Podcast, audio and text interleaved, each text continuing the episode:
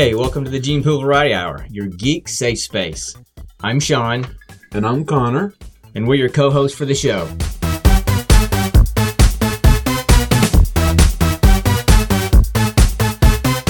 Welcome to episode two.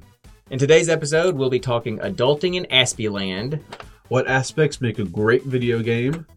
and jumping into the next installment of the best of the worst on Netflix 2016's epic zombie action flick, Zoombies.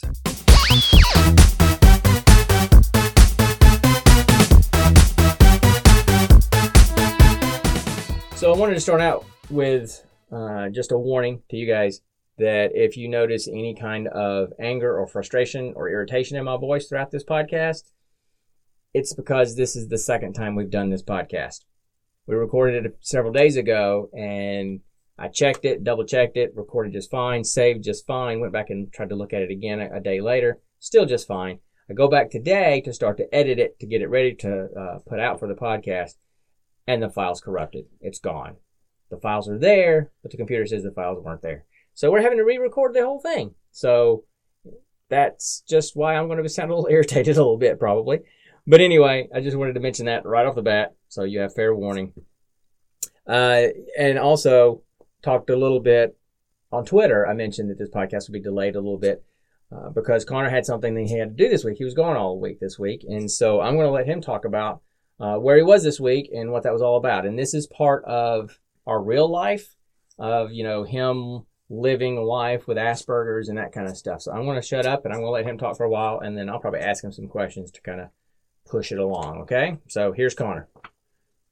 Hey guys, what is up? It is Connor back again. Um, so so as you heard, Dad, um, I was gone for the past week doing something that I felt like is, well, well, yeah, is really gonna help me out in the future.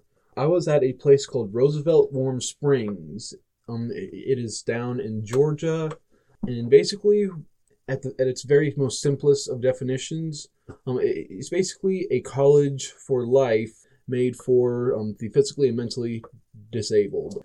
It teaches mentally and, dis- and physically disabled people how to live on their own. It teaches them job training. It teaches them mainly just how to live um, in the real world with their disabilities. Now, I would add, I'm just going to add this and then I'm going to get back out. I would probably use the word mentally and physically challenged or differentially abled as opposed to disabled because it gives that's a much more positive connotation than the negative connotation. True, Okay, that's all. true, true, true. My dad's right. Right. It's um. It, it's just it's just I always heard disabled as it's like a general term of, of people with with problems, but but but he's right. The things he said is a bit more positive. So um, yes, I say um a lot. My dad keeps on showing me stop saying um, but um is just what I do. It, it helps me not stutter as much. Hey, know? I say um a lot too, and I know that it's part of the stuttering thing. So I'll just edit it out, which is what I was going to do today when the file was corrupted. and that's gonna put cut out. Go ahead. Okay, um, so Roosevelt Warm Springs. I was there for the past week d- doing something called um Discovery Week. Um, and basically, what Discovery Week is basically it's a trial run for campus life there. You stay there for a week. You take these lessons on on like finding out what you personally need there if you get accepted. You live in the dorms. You eat at the cafeteria. You get to walk walk around and explore the campus it's actually just a really simple orientation based thing, you know. And I found it was very cool, very enlightening, both both about the campus and about myself. And honestly, I'm very glad I went. So what did you learn? Well, let's see. I I learned a bunch of things about about my about my mental disability, which is Asperger's, or nowadays it's autism spectrum disorder, or whatever. Basically, it helps me learn how to um, work with my disabilities, what, um, what I'll need to work on, the conditions uh, I will need to meet, and the things I can contribute to a job if, if I get a job in the future. And also, I learned that um, it's hard for me to, to sleep on a mattress that's like that's like four inches thick and has uh, springs that can pierce right into your back. That was my mattress for, for the week. Not comfortable. Okay. How about rather Relevant than those? How about some relevant things that you've learned this week? Sorry. Those the relevant things that I learned this week. I'm trying to think. Okay. is going to be cut Okay. out. So uh, let's move this along a little Yeah, bit. So I work better with questions, you know. I understand that. Uh, what was the best part of the week? Um, best part of the week was actually working with the with the um, other kids that were with me during Discovery Week. There were three others: Nick, Greg, and Russell. Okay. They were great guys, great guys that I got to know and got to hang out with. And well, they are all very unique, like me. What was the hardest thing about the week? Um, there were two hard things about the week, and one was um, sleeping on that horrible mattress, like I mentioned earlier, and two was the food. Okay. Now, just to add some things here. Connor wants to do. We're talking about this, but I need to add a little bit of background and history. Okay. I understand. I'm glad you understand because you live it. But anyway, Connor has always had issues because of the diagnosis. He's always had issues with food. His food, his diet is really restricted because of things like textures and tastes and those kind of things. Uh, and so we were worried about that this week because it's cafeteria style and it's whatever's there. And we knew that whatever the kind of stuff that they're making in the cafeteria is going to be kind of stuff that he would not eat or have trouble eating or had never eaten before. So that's why we were worried about the food issue this week. So if you want to expound on that a little bit, you can. When it comes to food, it's not really about um, tastes. Um, it, it's more about the uh, textures and feel of the food. You know, like um, I love foods that. So um, I like foods that have a good hard texture to them, crunchy, chewy, and just really kind of stable foods. You know, stable meat means it doesn't like break apart and it's like a bazillion little pieces in my mouth. Kind Okay, of I like was wondering because. I was thinking pretty much all the food you eat is stable. It's not like you're eating like nuclear food. No, no, no. Uh, what I mean is food, food, food that, that like crumbles apart into all these tiny little pieces all Yes. over, kind of like kind of like cornbread goes into all those crumb I get it. I get it. I understand. I was making a joke. I. I know. Okay. So um, let's see. Oh, also bread is a very good staple for, for me. Um, if, if I can if I can sandwich something, um, it really helps me. And sometimes he can just sandwich with bread. It's No, like I, th- a bread sandwich that that is not a thing. okay, and butter. That's not a thing either. it's toast, but it's not a thing. Okay, so um, things that things that have a, uh soft texture, stuff like um cooked green beans, Okay. some macaroni. I cannot eat those because it just makes me feel like I'm eating snot. But yeah, the food the food was actually very good this week. They always had something, at least one thing I could eat, and, and I could have something on my stomach. But hopefully, when I get into Warm Springs, staying there will help me expand my diet a bit more. True. And okay. And let's try to sum it up because we're kind of going on and on about food. I know. I'm Okay. sorry. So uh, that's kind of like what we said in your interview at the end. At some point, you have to kind of just stop giving the extra examples and just answer the question and move on. Sorry. So right. this is something else we're trying to get Connor to understand that, that when he's asked a question, just answer the question. He can pro- provide a little bit of background information, but he struggles with knowing where to draw that line. So anyway, so it was overall it was a good week. Uh, he had some struggles, but he did get accepted in the program, and he'll probably be starting there sometime in January, February. Woo! So okay, whatever. So uh, yeah, we'll have to figure out how we're going to do podcasts when you move out there. That's going to be interesting. So Sunday afternoons when I come home for the weekend. I guess so. So anyway, uh, so this is just part of our life. We have to do things like this, and you know, Connor's Connor's 21, and you know, most people out there that might be listening to this that have kids that are, you know, children that are in their early 20s, 21, you know, they're thinking about, hey, they're getting ready to graduate college, or they're getting their first job, or some of them are, hey, they're getting married and this kind of stuff. But when when you have a family and you're and you and you have children who are on the spectrum, your standards have to change in a lot of ways. Doesn't mean that they can't do the same kind of things. It just takes a little bit longer, harder road to get there, and uh, that's kind of what life is like. And I can't really speak to how hard it is living Connor's life with Asperger's. Only he can. Uh, I just try to hone that and rein that in sometimes, and, and and get him to move forward in that in that direction of adult life. It leads to lots of fights and arguments. Oh right? yeah. Uh, Oh yeah. All the time. uh, so we're actually hoping that him living out there, because him living out there for that week, he was a model student. They said he did fantastic. He was on time. He did everything the way he's supposed to do. Kept his room clean. Was very helpful. All that kind of stuff.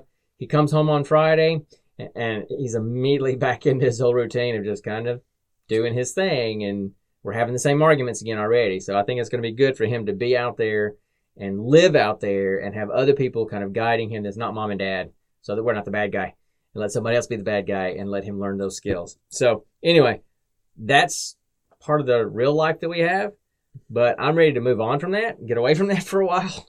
So what was it that we were going to do next? Oh yeah. Um, next, we were going to talk about my question for, for this week, which is what makes a good video game. All right, your question, you start. So everyone knows video games are awesome, and, and each game is unique in their own way. Um, your mom might have a different answer to that question. I'm just saying. She doesn't count. Oh, she counts more than most people. You should know that. Anyway, go ahead. So, So so um, each game ha- has things that can make or break them and can make them unique. You know, um, and for me, there are five aspects that I think makes a good video game. Number one is the story. Um, if I can find a game that that has a good story that I can just immerse myself in and live in, um, I will play that thing all day, which I have in the past. Um, and a great example of that is Skyrim and, and the Assassin's Creed saga. right, right, and that, and that kind of plays into to one of mine. Yeah. You know, which you know, I mean, yeah, story. My the way I categorized it was just Mhm. immersion. Yeah. something like a word you just used. Mhm. That you know, I play video games because they're fun. Mhm. That's the main reason I play them. But I, a lot of times, a lot of times I play them because that's my escape. That's my escape from the daily stresses, things that I'm struggling with or weighed down about. It's just my way of getting away and not thinking about that for a while. Some people like to sleep. Some people like to drink. Some people like to go out. That's mine. So it's pretty safe. But anyway, so if, if, if I have a game that draws me in where I get so sucked into that game and just the world that that game is in that I kind of forget what's going on around me for a while, that's a good game. And to me, the perfect example of that is just like what you said, Skyrim. Not so much Assassin's Creed, although it has a good story, but it doesn't it doesn't draw me in like Skyrim does. And like for example, if things happening in the real world, I instinctively think about the game world. That's a good game. For example, last year I was doing nothing but streaming um, Skyrim and putting those up on YouTube, and I had a channel doing that for a while. And when I was so into it, I remember driving down the road, down the interstate, coming home from work one day, and in the median between the you know the two sides of the interstate, the state had planted a bunch of just thrown out a bunch of wildflower seeds and planted a bunch of wildflowers. So there was all these wildflowers in multiple colors out there. And as soon as I saw those, my instinct, my my split second instinct was, "Oh snap! I need to pull over and go pick of a bunch of those for for alchemy later." And then immediately, my other part of my brain was said, uh, "Dude, you're not in Skyrim. You're in LaGrange, Georgia." And and but my instinct was that to just jump in. That's a game that immerses you in it. Another one more lately is I've been playing a lot of Ghost Recon Wildlands, Oh yeah. and you know, if if any of you guys that play Wildlands, you know that in a lot of the bases that you have to go into, they have an antenna with a with a siren that will call in backup. So you shoot that thing to power it down. Anytime I drive by a Verizon tower or anything like that, my first instinct was, "Ooh, I got to shoot that," and then I remember I'm in real life. So I agree with you. Story, immersion, and that's a huge part of what makes a game good. Yeah. Um, I would like to add that that I'm a history buff. Um, and that's kind of why I, I always got sucked into the um, Assassin's Creed saga. Was, was because they took part in, in real historical events in time, and that just really kind of called out to me. And so, in that way, I could learn a couple of things about history through also killing and assassinating Templars, which was fun. Killing people is fun. Oh Okay, yeah. there you go. Okay, FBI um, will be coming after us soon. or Okay. Department of Homeland Security, whoever's in charge of finding people that kill people now. Anyway, all right. So what's the next thing? Next thing is is character creation. Not just making how your how your character looks, e- even though that could be a good plus for a game, um, but also how to customize them to, to do what you want and and be what kind of character you want them to be. So, such as if you want them to be a melee user, a gun user, a magic user, whatever, you know. Mm-hmm. Um, and a good example of that is again Skyrim. Skyrim Mhm. is going to be a lot of examples here because it hits a lot of my checkpoints. Okay. Um, but also, but also, um, Borderlands is a good example of that. You know, Mm-hmm. well, because because in Borderlands you can customize how your character looks um, even after the game has started. Started, you know, you know, well, While the Skyrim, once you start the game and make how, how your character looks, that's it. Well, the physical characteristics, right, Yes. right, right. But um, and, but I- would agree with you about both of those games. Mhm. The difference to me between those two games is Skyrim. You have much more control over everything, apart Exactly. from apart from your face and your that kind of stuff. Yeah. Although, if you go to the if you go to the chick and the thieves, if you go to the thief the, the chick and the thieves guild, The face sculptor, I know. yeah, that, uh, you can change your face, so you can still do it. But um, For but it gives thousand you gold. okay, but you can still do it. Yeah, Um, yeah, yeah, but no one's gonna shell out five and thousand it can be dude when you have about 800 or 900000 gold just sitting there because you make money after a while i'm coming as high level as we get i mean i think i got a million gold at five grand is like okay that's a sucker True. but anyway so um but you so you can do that but also you have much more control over character customization True. not not just you know um, how you look or how you dress but how you play that that Character. role you can have a guy that's designed to be a, a, a mage user but you can do his perks in a way that he's a two-handed melee user Yeah. i mean you can do that whereas in in borderlands yes you get the different heads that make them look different this kind of thing. And you But do have, have all, all these different skill trees. you have all the skill trees right. But but but you're stuck well and and those skill trees are stuck within the necromancer for example. Exactly. okay? You can't be a necromancer and go do assassin or soldier perks. True. you know what i'm saying? So it's a little bit i, I agree with you that it is customized within that character but it's not as customizable across characters as, as skyrim You're right. but but the, both of those are good examples Yes. So, So- so let's see. The next example is is um characters, not just just your character and your avatar, but also NPCs in the game. You know, games that create these compelling and, and just mind and eye drawing characters in the game. Um, and great and a great example of that is Mass Effect. The Mass Effect saga always makes amazing side characters um, and squad mates that you can just get sucked into. Um, and, and my personal favorite is Tali. Huh. Um, she will always be my favorite just because she is a little geeky, nerdy person, you know? the faceless chick that he has the hots for Actually, um, in, in Mass Effect 3, um, if you choose the Talia romance line, you'll actually get a picture of her face on your nightstand.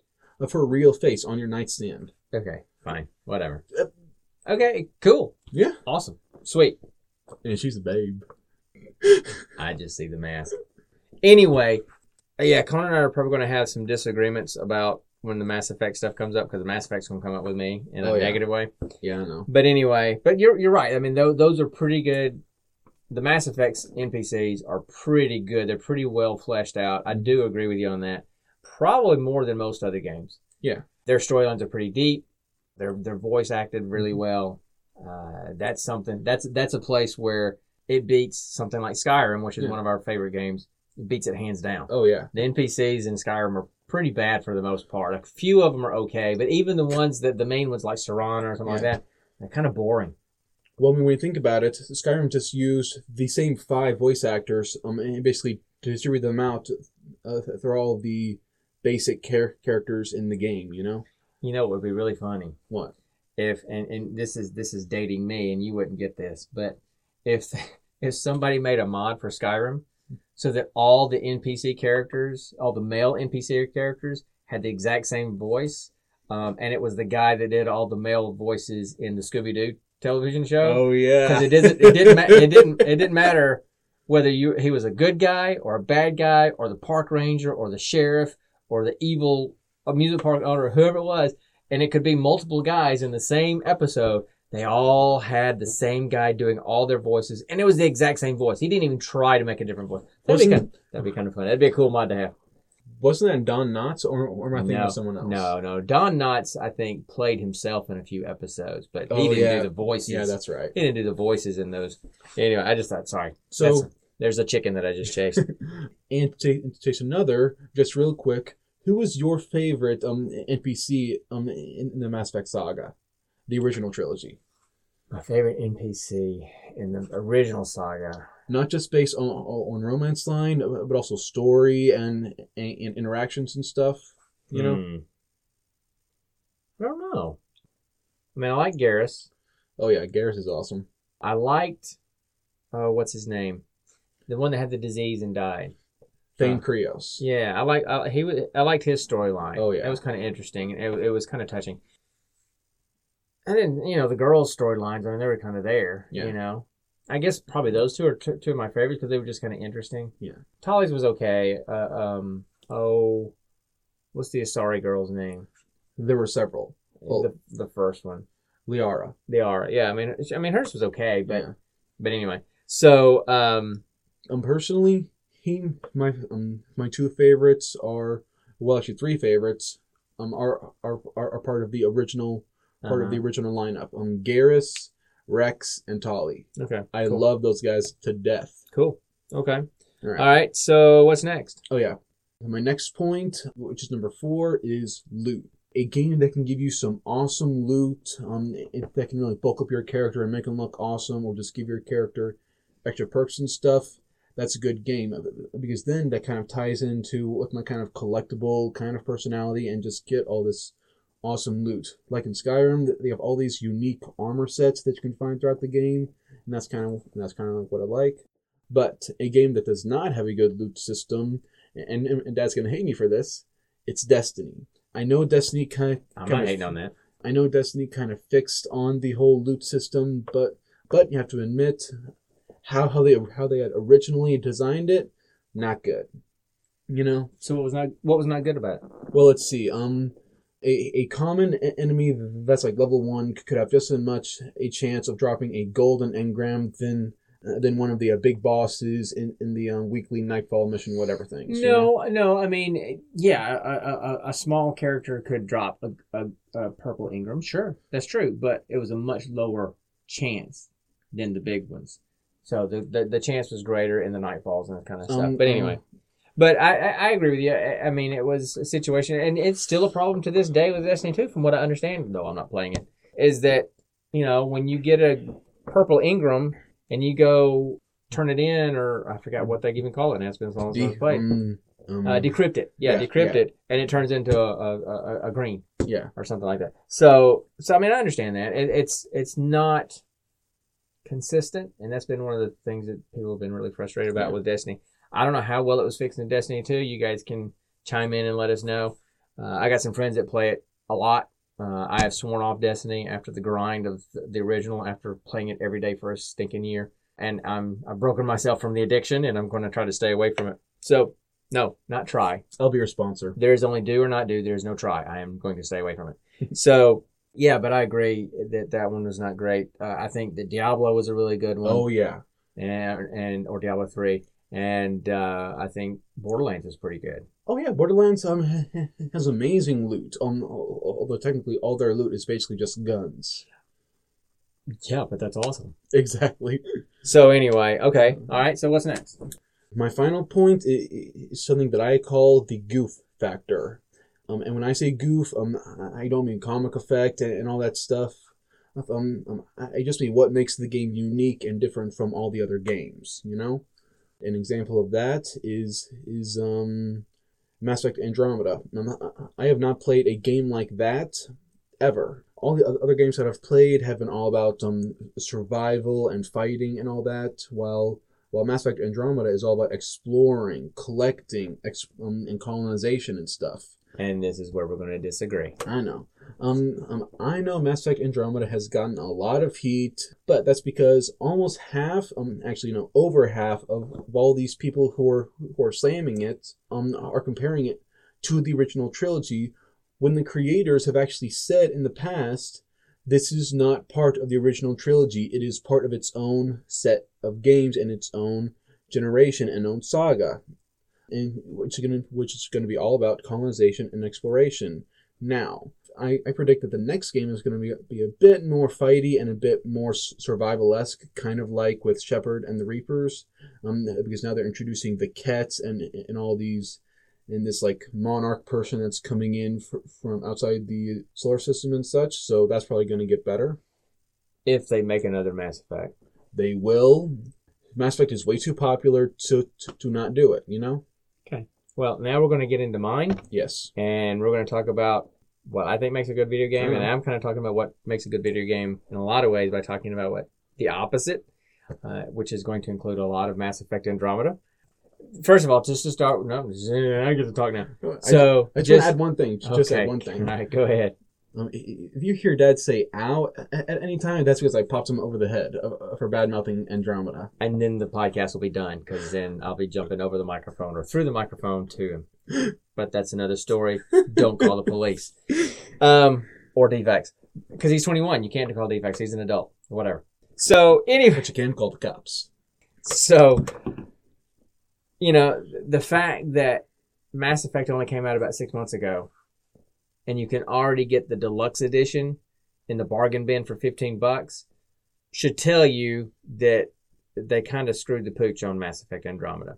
Now, um, for for a few things. All right, the first the first thing that I have on my list. Now, I kind of already talked about the immersion thing. So one of my things I kind of already talked about with Connor with his story side, but um, graphics is not the thing that's going to make a game. I, I- I never buy a game that sucks just because it looks pretty, because there's been plenty out there that look pretty and are terrible games. But graphics can definitely detract from the game and, and become such a disruption and such a distraction that it takes away from you being able to enjoy the game because it just you can't get past it. No, I'm gonna have my say, and then you can have a rebuttal because it's all about Mass Effect. I get that. So I was gonna Um, make an I was gonna make an, a bad example of um uh, of the graphics part. You know, Minecraft is a good example of bad graphics taking away from decent game. Okay. We don't know that because we've never played Minecraft because it looks. Uh, I it just played looks it boring. a little bit with on a friend's laptop back in high It school. looks it looks super boring to me. Oh, That's yeah. why I don't play it. exactly. Any, and I'm probably gonna have Minecraft fans sending me death threats. But anyway, so but but bad graphics can take away from the game, and Mass Effect Andromeda is one of them. When that game came out, first of all, just the overall graphics didn't look any different than the Xbox 360 uh, original trilogy. And you would think that having the three or four years that they worked on that game on better, um, stronger equipment, hardware, it would have just generally looked better. It looked no different than the 360 game to start with. Second of all, the animations were horrid, especially the facial animations were horrid. And I mean, there were funny videos and memes made of them because they were so bad. Yes, I know. They patched it, made it look better. So you don't have to tell me that, Connor. I know. But it still didn't solve it. Made it better, but it was still bad. I know. And by the time they made the patch, so many people had stopped playing it because they couldn't take it, that they didn't go back to it. So that's one. What I don't understand is is um I never saw any of these glitches with the animations. I never saw any. Get on YouTube and you can see all. And I ran into a bunch of 'em. just a little bit that I played. I, I it, it was just I just didn't watching the facial expressions, especially the sister. Who was bad.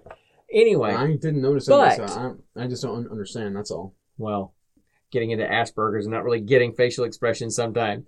But it, the the other thing about that one, and I want to get into this a little bit later too, that it just wasn't fun. And I want to get in it when I get into my gameplay side of things. Okay. But so so graphics. So that was that was one where you know graphics is not going to make a game, but it can definitely detract from a game. It kind of reminds me of the example that I used in the first time we recorded this was the Hobbit movies. Not about graphics, but about storyline stuff. That things can distract you so much that it, it prevents you from enjoying it.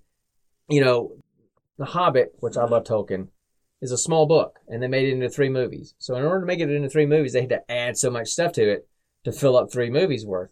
And they created storylines that weren't in the book. They've had main characters in the movies that weren't even in the book. And so the first time I saw the movie, even though it was a good movie, I came out of that movie miserable and angry because it was so far away from the book. That detracted from the enjoyment of the movies. When I went back and watched it later on DVD, I enjoyed it much better because I already knew that. So this is the same kind of thing with the graphics on Mass Effect Andromeda. It just detracted from the game and I lost interest. Sound design is something that's really important to me. Again, sound design isn't going to necessarily make a game fantastic, and you're not going to buy a game just for sound design, but it can definitely enhance a mediocre game and make it much better. The best example that I can think, and I'm dating myself with this, you know, I could very well have people listening to this podcast that weren't even born when this game came out, but I think it was 1994 on the old Atari Jaguar, and it was Alien versus Predator. Now I hope I some- wasn't even born back then. I know you weren't even you weren't even a twinkle in your daddy's eye yet. so anyway, I mean, any of you guys that played that game or have seen videos of this game, graphics were not great. because I mean it's basically bitmap graphics, uh, you know, uh, bitmap style. And so the characters are these bitmaps that just moved around the screen. So the graphics were really bad, especially when they got close to you because they were just really pixelated. But the premise of that game is you're playing either an alien or a predator or the colonial marine on this abandoned space station. And you're the only three that are on the space station. What do you think an abandoned space station would sound like? Exactly. It would be very quiet with just ambient sounds. There were, there's no theme music playing in the background or dramatic music playing when a bad guy comes near you or anything like that. All it was was the hum of the space station, the swoosh of the door when you opened it, your footsteps, and if you're the colonial marine, if one of the if the alien or the predator were getting close to you, all of a sudden you started hearing the beep, beep on your radar, and it was getting louder and louder and beeping more more quickly as they got closer to you. But you couldn't see them, and you're frantically looking around trying to see them, and all of a sudden you hear this loud Ear shattering ear shattering shriek. shriek in the back behind you, and you turn around, and the, and the alien's right in your face. It, it had the most minimal sound in a game, but it was designed so well to just immerse you in that abandoned space station. You really felt like you were in an abandoned space station. You play that game with the lights out, like you would think a horror movie you would do, but you did it like that with this one, and it was just so tense because of the the way they did the sound, so minimally but well. And Oh. so that definitely made it one of my all time favorite games because it just I can still remember that feeling of walking around all alone, just wondering which where they're going to be when I turn the next corner. It's just really cool. So yeah, Um, you know what they should do? They should reboot that game, but but as a VR game. You know? That'd be cool. Uh, they Yeah. they did they did remake that game a couple of times. I think they did on the PC, and then they did um, Alien. Was it Alien Isolation, guys? And it was the same kind of thing. Just recently, I think on the Xbox One. Maybe it was the Xbox 360. Anyway, I can't remember. I never got it, but I always kind of wanted to because I was hoping that it would give me that same feeling. But But imagine uh, if they did it exactly like that. No theme music or, or, or anything else, just the ambience of it, um, and then putting on, on your VR glasses and just being in that kind of mode. Yeah. That would really that would really be cool. And they and they may have done that for the Alien Isolation, not the VR part, but the sound. They may have done that. I Yeah. don't remember. Um, it didn't get great reviews, and that's why I never picked it up. If I can get it cheap for ten bucks, sometimes I might do it. Or hopefully one day they'll come out with it for free on you know deals with gold or something. Hmm. So the last one that I have is is gameplay, which is kind of going into some of the other stuff that Connor said. You know, again, gameplay can take a mediocre game in terms of how it looks or how it sounds and make it a good game. Might not make it great, it's gonna make it good, make it fun. I mean, if you can find a game that doesn't have great graphics, but it's just fun to play, then you keep playing it. You know, uh, Towerfall is one. It's it's got eight bit graphics. I get the whole eight bit graphic thing because I was raised in eight bit graphic era, but I kind of am not a fan of the retro look now. But it's just a fun game to play on. sitting on the couch with three other friends. There was a game on the Ouya. See, I'm branching out here called Bomb Squad that didn't have great graphics, didn't have an- great animation, but it was hilariously fun to play. It was four player co op, you know, on couch co op kind of stuff, and it was just super fun. So gameplay is wonderful. Negatives to that though, a negative example, again, I go back to Mass Effect Andromeda, which Connor's shaking his head because, and look, this is not just me. I've had uh, several other people put your hand down. You're not going to hit me, um, or there'll be consequences. But anyway, it just I just didn't find it fun. And I know that you're saying that it was a different style of game. There was more colonization and po- politics and this kind of thing, whereas everybody was used to the other. Mhm. But it had millions of fans and millions of people bought it, or how many people bought it, because they were expecting more of the same because that's what they loved about the first the original trilogy. And I don't think BioWare did a good enough job of explaining the differences in the game. So people jumped into that game going, "Hey, I'm ready to do this." And I'm starting a colony. Okay. And so they just didn't find it interesting. And to be honest with you, even though going into it, playing it, knowing what it was, because you had already played it and pretty much already beaten it before I even started playing it, I knew fully what to expect. And I was just bored. And I had two or three friends that were playing it, and they never finished it either because they were just bored. So the gameplay didn't draw you in and didn't hold you there for most people. Not for you, because I know you loved it, but for most people it did. And so that's an example for me of how bad gameplay can take away from a decently designed game. Hmm. Yeah, go ahead. I would like to point out on what Dad said uh, about why they about how people didn't realize what it would be because Bioware didn't release enough about it.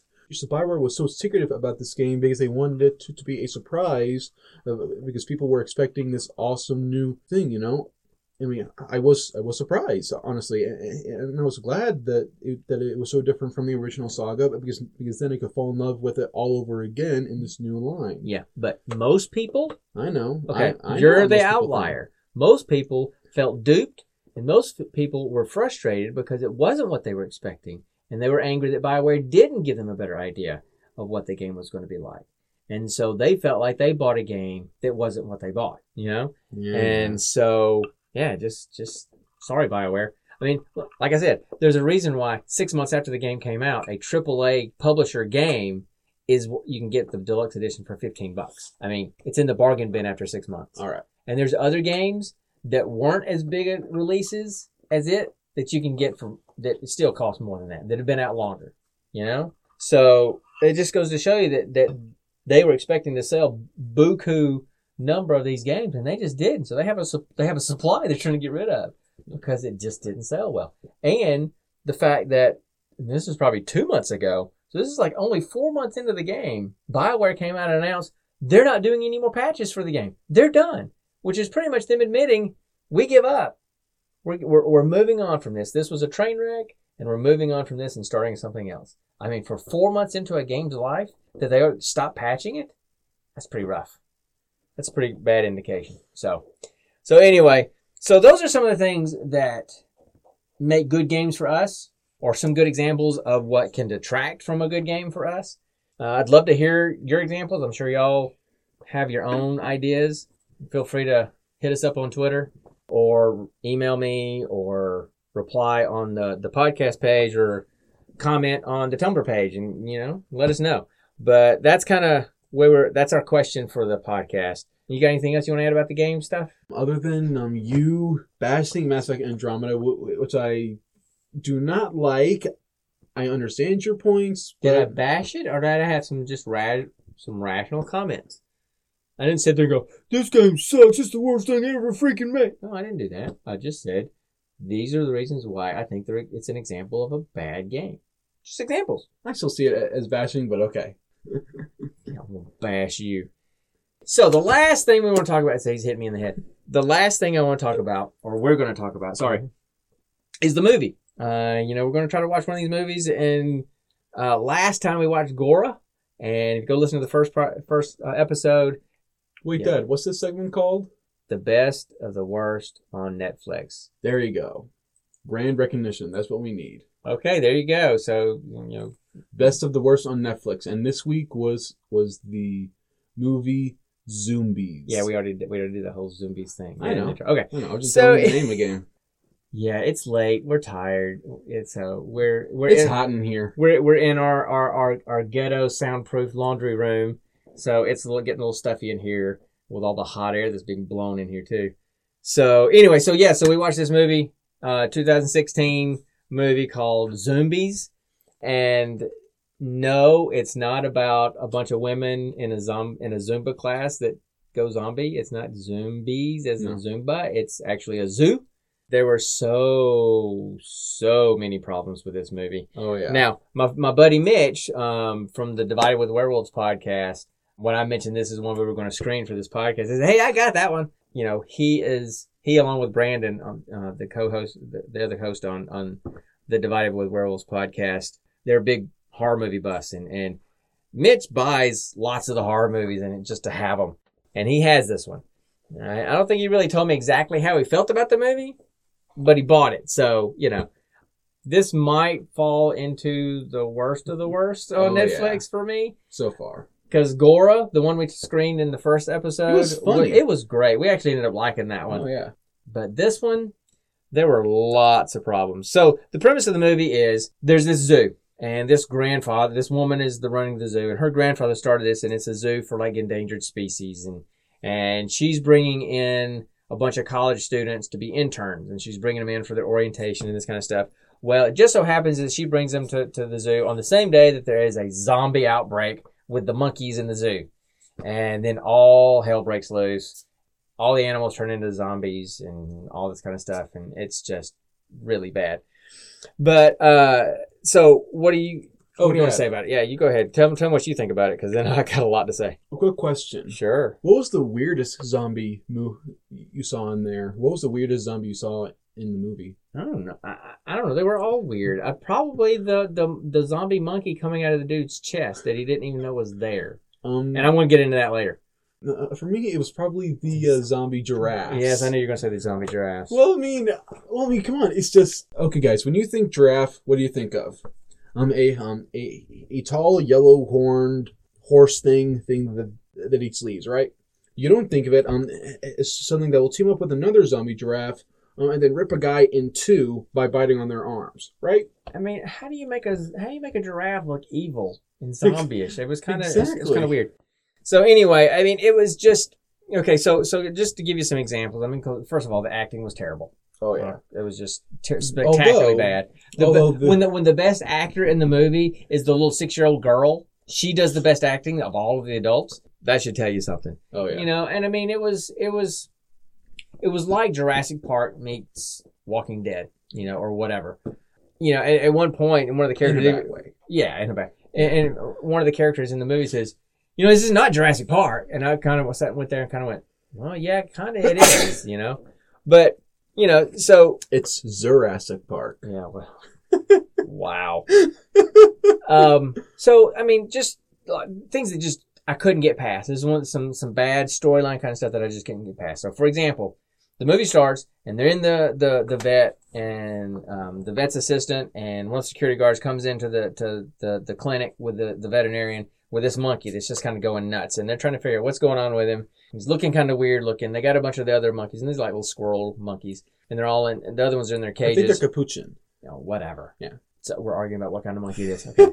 so anyway, and and this one was just kind of going nuts, and and it looks like it's going to die, and they're trying to they can't figure out what's wrong with it, and then it finally dies, and they're like, oh god, and they try to save it, and it just dies, and it's just laying there on the table dead, and then uh, when it dies, all the other monkeys start going crazy in their cages, and they're all turning and looking at their cage, looking at these other monkeys, and then all of a sudden, the dead monkey comes back to life, and then starts attacking them, and then they can't reach them on the radio, so they send another security guard to go down there to talk to them. He gets down there. At some point, the, I think the veterinarian is calling, or the, the somebody's calling to to Ellen, who's the director of the place, Yeah. And he's saying, "What was it?" He said. He said, "Let me find it because I even wrote it down." It said, um, uh, "Where is it?" Oh, I forgot. Anyway, it says that that okay. He's like, "Okay, look, the mon- the everybody's dead down here, and the monkeys are going to kill everybody if we don't catch them." And and she jumps right in saying, "Okay, well, this is what we're going to do." And she starts to problem solve, but she doesn't know what in the world he's talking about. I mean, let me if, if you were a zoo director and your security guard that you sent down to check on people that you weren't get, that weren't returning their calls called you and said they're all dead and we better catch these monkeys or they're going to kill everybody in the zoo. What would your first question be? What? I mean, yeah, I would probably have a couple, uh, uh, probably a choice word in there, but I'd be like, "What the? You know, what are you talking about?" No, she just completely took it in complete stride and started problem solving, having no clue what the guy's talking about. So there's a lot of just assumptions in the movie that that kind of broke up the storyline. So that that that kind of bothered me. Another one that really bothered me, another thing that kind of bothered me was they go down to check on on, these dead bodies. They get down there and both security guards are dead, and the veterinarian's assistant's dead, and the veterinarian is still alive. He's all bloody and he's all and, and everything, and they're talking to him, and he's like, you know, you got to get out of here, close the door, this kind of stuff. And as he's talking to them, the whole alien out of his chest kind of scene happened, but it wasn't an alien that popped out of his chest. It, It was, was one monkey. It was the monkey. The monkey popped out of this dude's chest. This wasn't a situation like an alien where the facehugger latched on this guy, lays an egg into him, and it goes down into his stomach, and then it hatches in his stomach and then bursts out. No, this was a full-grown adult monkey that it was inside this dude. So my first question was one, well, two questions. One was, what orifice did this monkey climb through to get inside this guy? Can only be two, because I don't think he'd fit through the nostrils. It's either his mouth or his butt. Okay. Number two, how in the world did he not know that thing that thing crawled up inside him? Because, I mean, he was super surprised that oh, oh my gosh, a monkey's coming out of my chest. So I mean, come on, One word. Shock. whatever, dude. If I was in shock and a monkey crawled up my butt, I think I would still know. I'm sorry. I'm like, I'm in total shock, but a monkey just crawled up my butt. Y'all might want to watch out. Well, wait, wait, wait. There's all. There's also the the uh, belly button and the ears and all that. Yeah, but if his belly, if he crawled in his belly button, that would be all busted open and stuff. It's not an actual orifice. Okay, it's a There's a little divot right there. It's not a place to crawl through. It's either his mouth or his butt. He's gonna know. One of them's gonna be sore. And and the fact that he was talking tells me it wasn't his mouth. His vocal cords were fine. Oh my gosh. So my guess is it crawled up his butt. Even if he was in shock, he would have known. Um, so what the, what the hell, you know? And, there was another scene where some guy's arm he'd gotten bitten by these mon- by one of the monkeys. And of course, the zombies, the monkeys are turning all the animals into zombies, but none of the humans are turning into zombies. So I guess it's just tied just to the animals. But anyway, Can't jump the species barrier. yeah, but, but but the animals are different species as well, right? Right. So But they're not as complex as humans. Um, I don't know. Anyway, but they, the gorilla that we'll get to. I mean, he's primate just like we're primates. But anyway, so the guy's So arms, the guy, the guy's arm. That's true. The guy's arm is all chewed up. He's like, oh, we need to get some antibiotics on that. And Connor and I both looked at each other and went, "Is that a jar of Vaseline?" They literally just pulled a jar of Vaseline off the shelf, just a plain old, the little square, clear jar of Vaseline, and just started slathering Vaseline on this guy. I mean, so you know, talk about high production values of our podcast. They, the movie had pretty some pretty high pro- production values, I guess. And then another one that really bothered me was the magic bullets. Oh yeah. Uh, there was a girl in there, and she was like this Australian girl. She was one of the security guards, and she had a pistol. And at one point, she says, "I've only got five bullets left." And so then she starts shooting at things, and you hear bang, bang, bang, bang, bang, bang, bang. So somehow the five bullets turned magically into six and seven bullets. And then later, without finding more bullets, she was emptying entire clips into animals. So It's the Jesus gun, s- s- splitting one bullet in, in, into several Uh, bullets. it's the Lee Harvey Oswald magic bullet, you know, from JFK is what it is.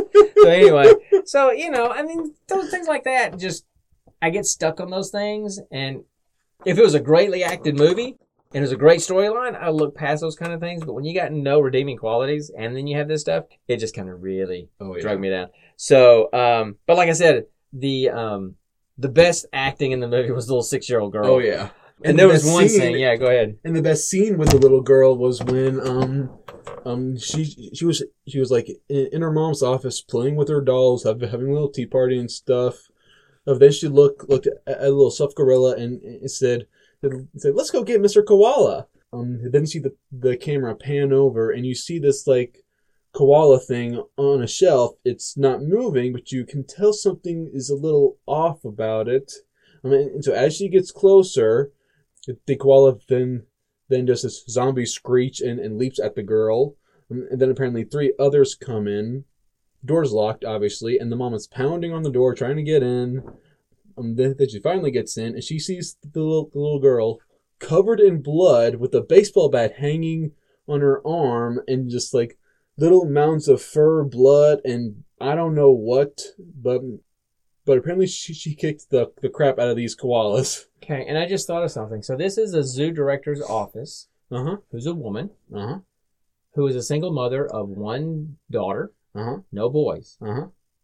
Who throughout the whole movie is doing nothing but playing tea and playing with dolls. Uh huh. Why was there a baseball bat in that ro- in that office? Conveniently. That's true. Oh what the what the heck? I mean, I just thought about that. Why was she playing Babe Ruth with a bat? There shouldn't have been one in there. Um, may, maybe the mom played softball. I don't know. Anyway, but it was a kid's bat. True. Anyway, Maybe, maybe so- the kid played softball. look, eh, you know, and then it's, it's like the the main animal in the movie was was the gorilla. Oh yeah, and Kifo. Kifo, and, and of course they alternated between, you know, a guy in a bad gorilla costume, Oh yeah. and then a CGI gorilla. They didn't even try to make them look alike. Yeah. And it looked literally like two. It's like they hit. Okay, this is the best. This is the best gorilla outfit we can get at Party Central or Party, you know, Party Central store. And we're gonna go to Fiverr.com and say, hey, who can animate a gorilla for us for five bucks?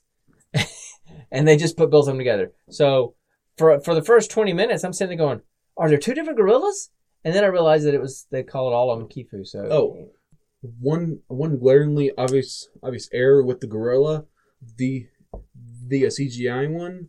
You could always see its fangs poking out of its jaw. Jaw when when an actual gorilla mouth does not work like that. It its fangs are always inside it Giant's mouth and not always exposed, kind of like they had with Kifo. We'll say now, now we get into Connor's kind of obsession with animals. He loves animals and his obsession with animals and knowing all these little details.